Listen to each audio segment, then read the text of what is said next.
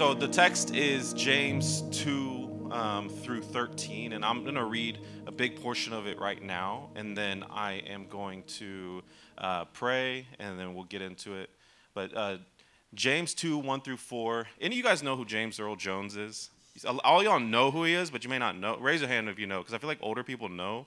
Uh, no, I think it's a good thing is, now, okay, let me ask the better next-gen question. Does anyone know who Mufasa is?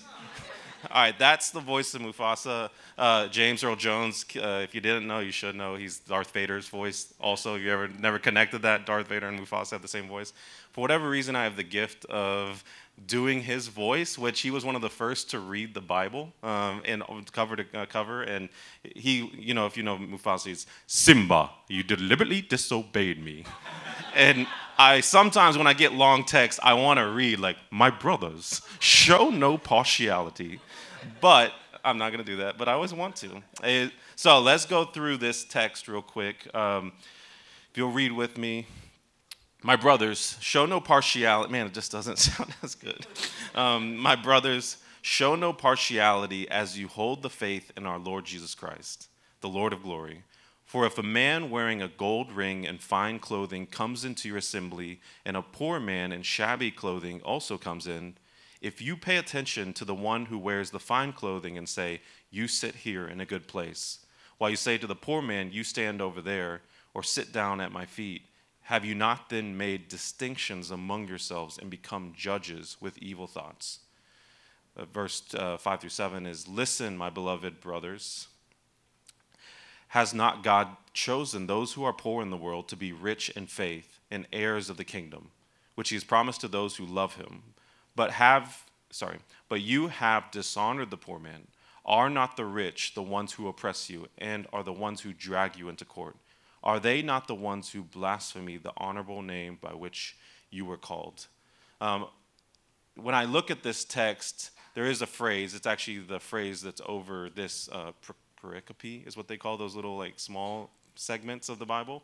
And it's called "show no partiality." And that will be a lot of the theme of what I want to speak about. We don't really use those words, a show no partiality. It could be like "don't judge" or "you're a hater" or whatever phrase with the generation now uses.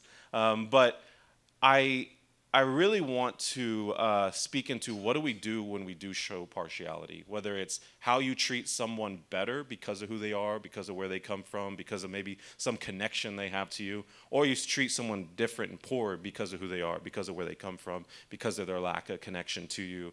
Um, but one thing I love about the church is I feel like we're a church that's really diversely coming together as a new group, and I'm really encouraged. So if you guys don't mind, I'm going to pray, and then I want to speak into how do we show no partiality, and what do we do in response to when we do.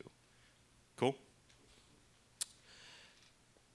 God, thank you for what you're doing in each person here's lives. Um, I feel like with New Year's, there's all these, these transitions, there's these changes. That's when you tend to open up um, new dependence on you, and uh, I don't know each person in this room, and but I know you know uh, not only what they're going through, the, intimately how it's impacting their mind, how it's impacting their soul, uh, their heart, uh, the the truth they're telling themselves, and sometimes the half-truths or the lies. And so, I, God, I pray that in this new year that there's new truth, um, your truth that can confound any lies of the enemy, any half-truths of the enemy.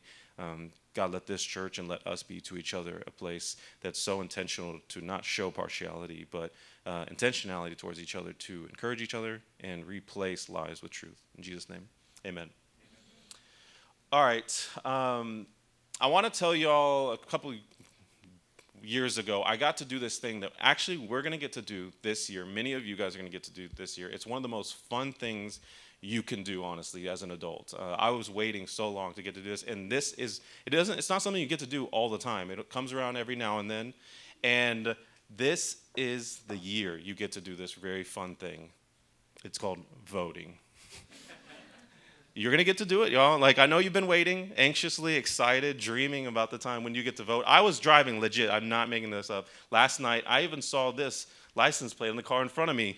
vote, he says, just simply a vote. I don't know who that is, or I don't know if the Senate license plate. Um, I'm also feel like, is it legal that I'm showing someone else's license plate? But I feel like they'd be for it because I'm helping their message get across. Vote. And all that to say is I, years ago, uh, because I cared and wanted to vote, I was so excited to finally get to vote. Um, I waited till the last day, and it was around three p.m., and I think it closed around five, maybe six. So I was like, I do need to vote. So I'm going to make sure I vote today. And I was meeting with one of my donors, uh, and I was running a nonprofit in Dallas. And all that to say, after meeting with her, I'm like, all right, I got to rush to the closest place you can vote. So I go to this place, and there's a line out the door so long. And I'm probably fiftieth in line, and there's probably fifty people behind me. But somewhere along the way, I'm just looking around. I mean, you kind of just start, yeah, you, you get bored because you're just waiting. And I look behind me, and I notice someone is standing behind me. And I don't, I'm curious if you know who this person is, but this guy right here was standing behind me. Do you guys know who that is? Jerry, Jerry Jones. Um, some of you guys may not know who this, I mean, kind of like sheepish-looking guy is, but that guy happens to be a very famous guy in Dallas. Uh, so famous, if you don't know, he's the, the founder, not the founder, well, he acts like the founder, but he's the, the owner of the Dallas Cowboys. And as a Dallas guy my whole life, and who travels a lot, this guy has influenced my life in ways I didn't realize. But every time I say I'm from Dallas, and it's anywhere but Dallas, they always say, oh, you're from Dallas. There's always the second question, are you a Dallas Cowboys fan? And, of course, I don't know anything about football. I never became one because I was around Dallas Cowboy fans, and I felt like they never seem happy. So I don't want to be one of these guys. Like, they always seem frustrated. Um, if this is God's team, like, I, I don't don't throw that on him because it seems like God's losing a lot. Um, so I never became one, but it's the richest team in the N F L. It's the most influential and liked team. Like, they did stats to find across the nation team. And this guy also is a multi-billionaire. His name is literally Jerry Jones. So we talk about the rich and how you treat the rich. Um, I was just thinking, man, there's fifty people in front of me. There's a lot of people behind me. This guy's a billionaire. I'm sure he has many assistants, but that didn't get him in front of me. He has a lot of money, but that didn't get him in front of me. He has fame in this city, and that didn't get in front of me. He's a billionaire, but in this situation, that fool is behind me. Like, he is a billionaire, bro. I'm God's son. Um, like, I'm thinking this is, voting is like the great equalizer in this situation. Like, he can't send his assistant to do this for him. He can't cut in line and pay his way. He can't use his fame. Or maybe, I bet he could have if he, he had a hat on. I was like, I can't believe no one's noticing this is Jerry Jones right here behind me. Um, there was one time a guy saw him and was passing, he was, he was coming this way as the line was this way, and he just like tipped his hat. I was like, all right, that's a classy way to see Jerry Jones.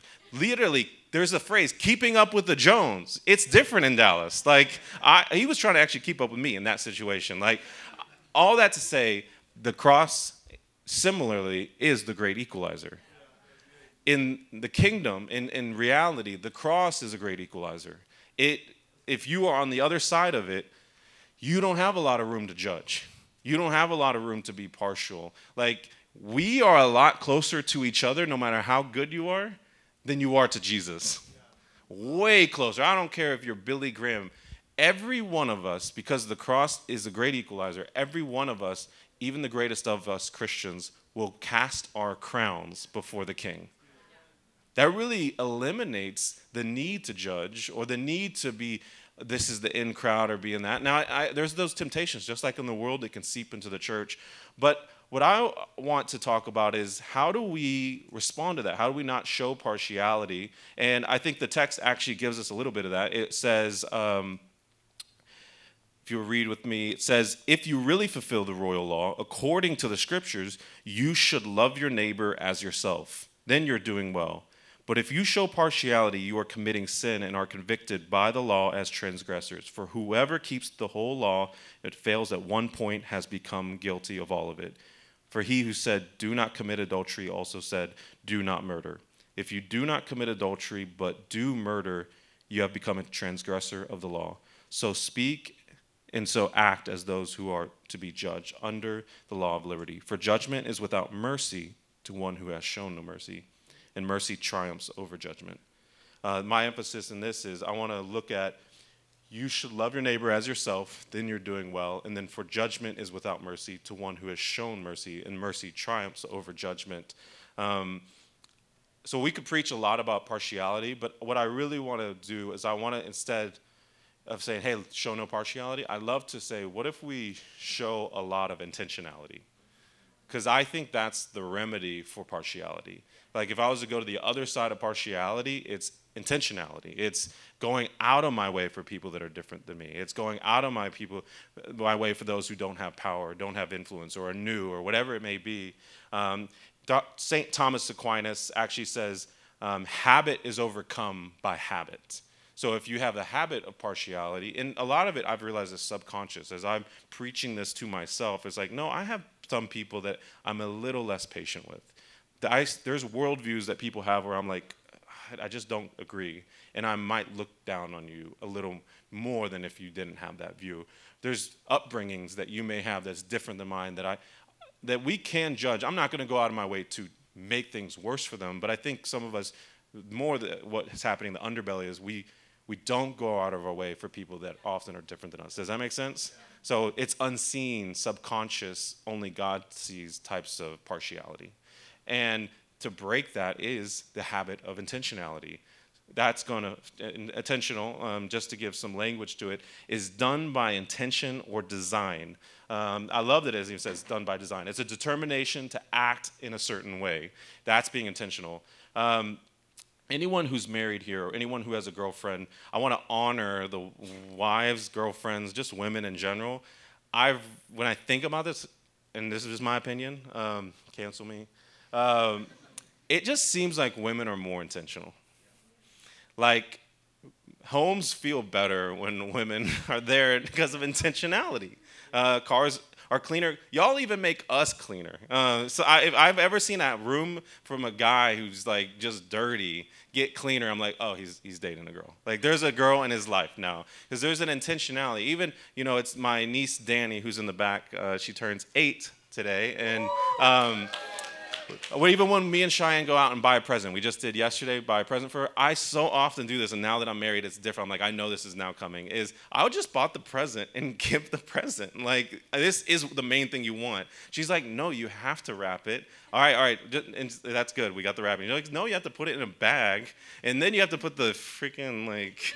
Those strings on it. I'm like, there's so many things I like. I've never even done the wrapping part. You're going, this is the intentionality. But people like to open things. And I was like, oh, I see it. I see the, I mean, it communicates value. Intentionality communicates value.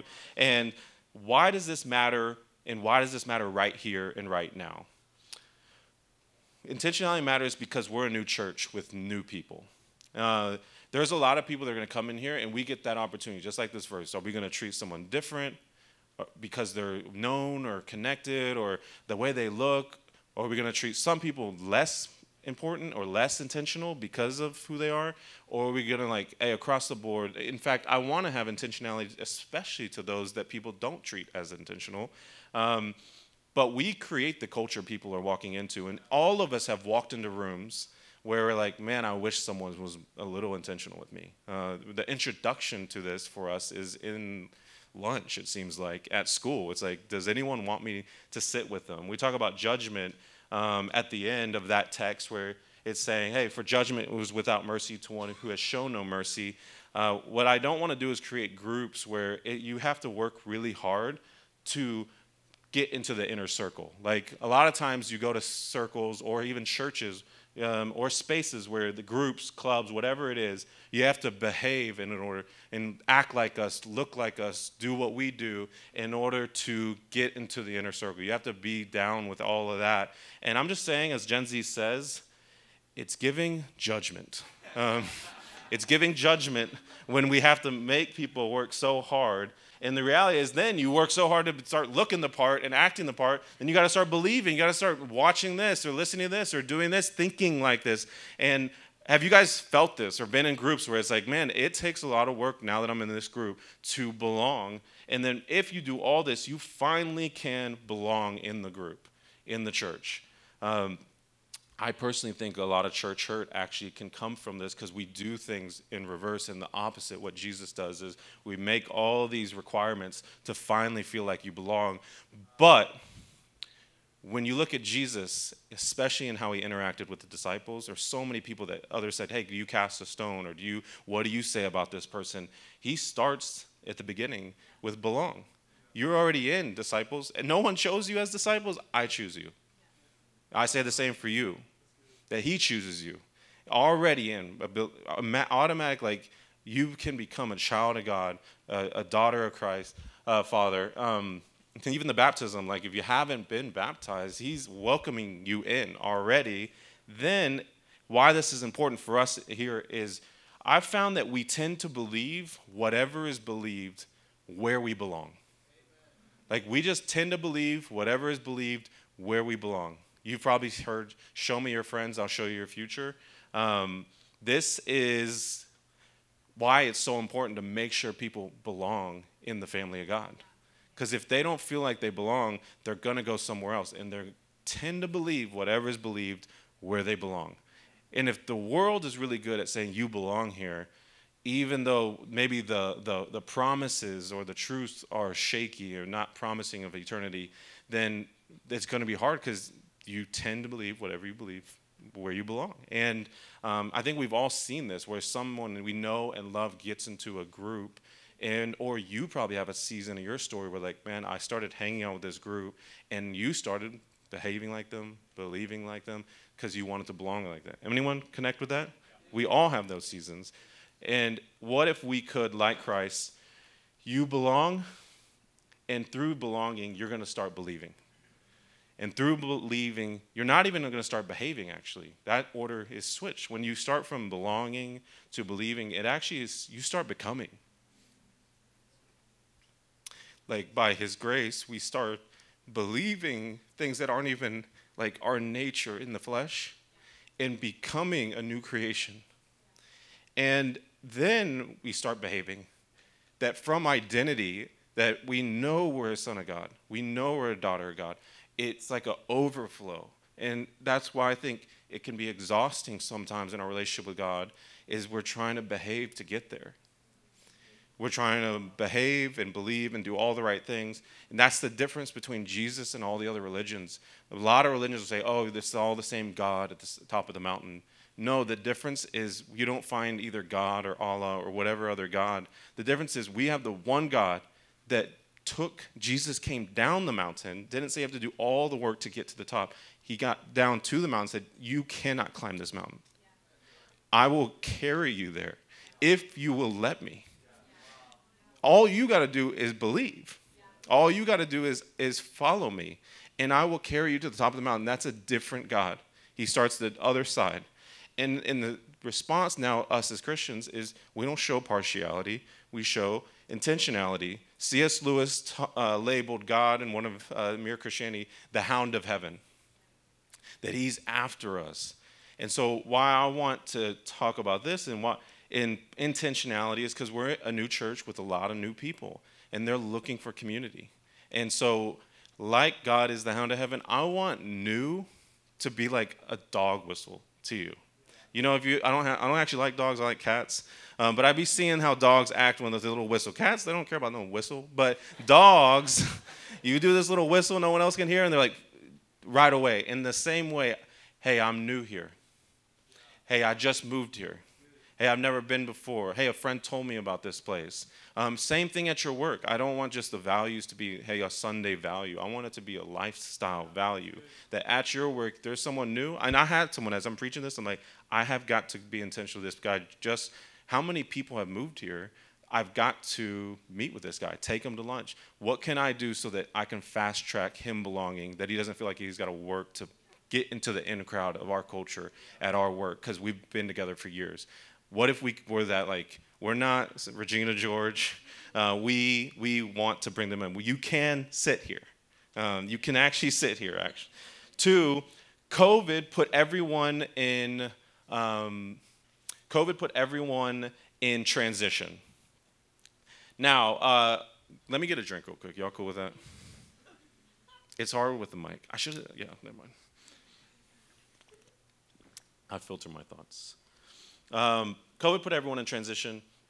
Here's why uh, this matters is I found that people are most open to the gospel in transition than in stability. We are way more open to the gospel in transition than in stability. For example, um, I want to ask you all this question, and I'm going to give you about sixty seconds. Really think about this and then share it with the person next to you, just one person that you know, is what season of your life did you feel closest and most reliant on God? Just want you to scan, not your salvation season yet, what season outside of salvation where you're like, man, it was that window of time where I felt a lot closer to him. I felt like he was near. I felt a little confirmation, or I saw his fingerprints. I was in the word more, um, but I uh, just felt close to God. Do you guys got it? Raise your hand if you kind of got it, just to help me uh, know. There, you maybe were in the word earlier in the morning. You. It, just to give a little more color to this, you even kind of said things like, honestly, I don't just want God right now. I, like, need him. Like, I need him. And they, there's that famous quote, you never realize, like, God is all you have until you realize God. Oh, sorry, God is all you need until God is all you have. Um, what was that season for you when you felt closest to him? You were utterly reliant on him. Because I would guess, and just tell your neighbor real quick, um, just like, what was the season? Uh, it could be a sentence.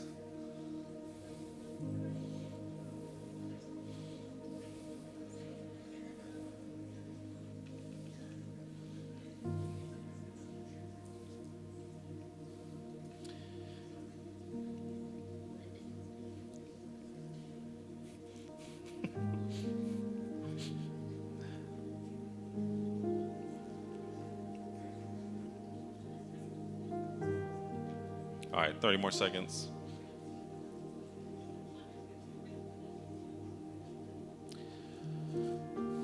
My guess is when you talk about that season, um, I my guess is in that season, you were doing life, just whatever it is that you were doing in that season, and all of a sudden there was this major transition. Am I right? There was a transition that really shook things up, and you had to, if you had to eventually, maybe you didn't do it immediately. Sometimes we go and we numb the pain, or we seek answers in the wrong places, or we go even days, weeks, or even months or years, kind of like hurt by it, or disappointed in it, mad at God, whatever it is. But if you're here, I've got to guess that you probably eventually decided, I can't fix this, I can't do this. I am going to depend on God.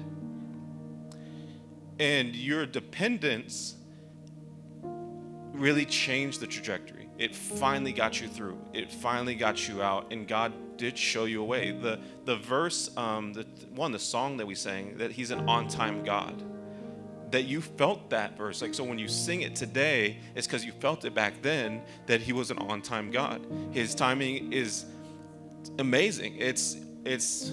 Sometimes it's faster than you think. Sometimes it's slower than you think. But it's always exactly when you need it. Um, and I don't know what the transition was. I found it could be hard transitions, like losing your job maybe happened. Maybe it's breaking up. I even want you to think about your salvation story. In your salvation, I wouldn't doubt that maybe one of these happened, because there's this disruption that happened where maybe it's losing your job, breaking up, getting cheated on, filing for divorce, losing a loved one, a serious illness, getting evicted. But even, it's not just that God molds us through hard things. Um, he definitely takes opportunity to to rescue us in it. He definitely ta- takes opportunity to speak to us, because he we hear him the loudest during it. Um, but he doesn't just operate in that. Uh, there's also just transition where there's good transitions. Maybe it was getting a new job, getting married, having a baby, buying a home, graduating, changing schools, moving to a new city. J R. Packer uh, wrote a book called Knowing God. He talks about, like, these transitions, they uncling our vice grip to control of our life or the idols in our life. And it, the, our flinch, like our clenched fist on whatever that is, transition disrupts that. And we depend on God. Um, why I think it's really important here is because, again, we're a new church with a lot of new people. COVID put a lot of people in that transition. And then third, we live in the Mecca city of new people. Like this, man, I'm so bad at jokes. I make up jokes like pretty on the spot. I'm like, I'm thinking there's a lot of new people coming to this country through the border. Um, but there, the only thing that rivals that is how many people are coming to this city, Nashville, Tennessee. Because there, I why I say that is because this is the only time in my life that I've met people where I, I do the help on the greeting team, and I always try to ask, how long have you lived here? I've never gone to a place as much where I hear someone say like, oh, two weeks ago, uh, three weeks ago. Last week, I had two. This week, like I'm this week, I'm like, dude, where are they? Where I is like, yeah, they're just flooding in to this city right now. I'm talking about this church, um, and we can again dog whistle. You're new here. You are. We want to be so intentional to not just make you feel welcome. That's great, like a greet, greeting at the at the door, but as much as possible, how do I go out of my way to make sure you meet someone, connect with someone, get invited to something that makes you feel like you belong? Because people, and this applies, I, I want you to be thinking like, who's someone new you can be intentional with this week? This applies to your work, this applies to the church, your circle, maybe it's your school, your club you're a part of, maybe it's a gym and you have a rhythm. We all have rhythms of community where we get to the opportunity to be introduced to new people. Is who's new that would like die to be a part of getting invited? Um, we know what it's like to not.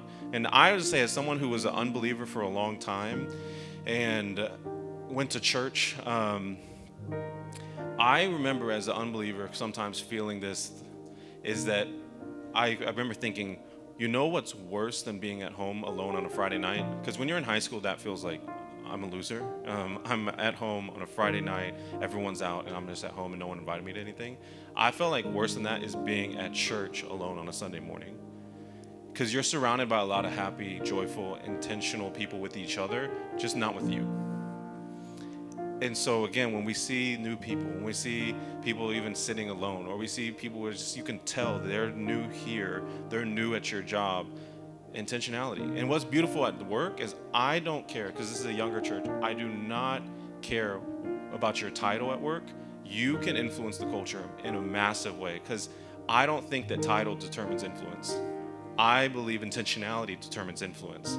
We all know someone in our staff or past staffs and that has impacted the culture of our organizations or our jobs, not because they were the boss and they created it, just they were intentional with people. They went out of their way. They did those little things that communicated value. And my question I want to leave y'all with, and I'm going to give you about two minutes to talk to your neighbor, is who's someone new? You know, this week, God and the Holy Spirit's prompting me, I could do something to be intentional with that new person to make this experience a little easier. Because I found that people don't quit jobs, they quit cultures. They don't leave churches, they leave cultures where they just, whether worst case scenario got hurt or, or best case scenario, they're like, I just don't feel like anyone noticed if I'm gone anyway. So what this week can we do? I'm going to pray real quick, give you guys two minutes, and then um, Pastor Noah's going to come up. God, would you prompt uh, someone on our heart? Uh, you connect your people for your purposes. I believe this is one of the most intentional churches as is, God. Um, I've never been a part of such a talented, kind, uh, loving group. And I pray that this culture, um, that this can be a reminder and refresher of what we are doing, but also the, the weight of what we get to steward right now. And would you carry that into our work and to our communities, and let this church be marked years from now, where we have people coming to us and saying, I moved here, or I stayed here, or I stayed at this job, I stayed at this church, I got more plugged in, my life and now my family's life has changed because in the early days you were intentional. In Jesus' name I pray, amen. Talk to your neighbor for a minute or two about who that person is.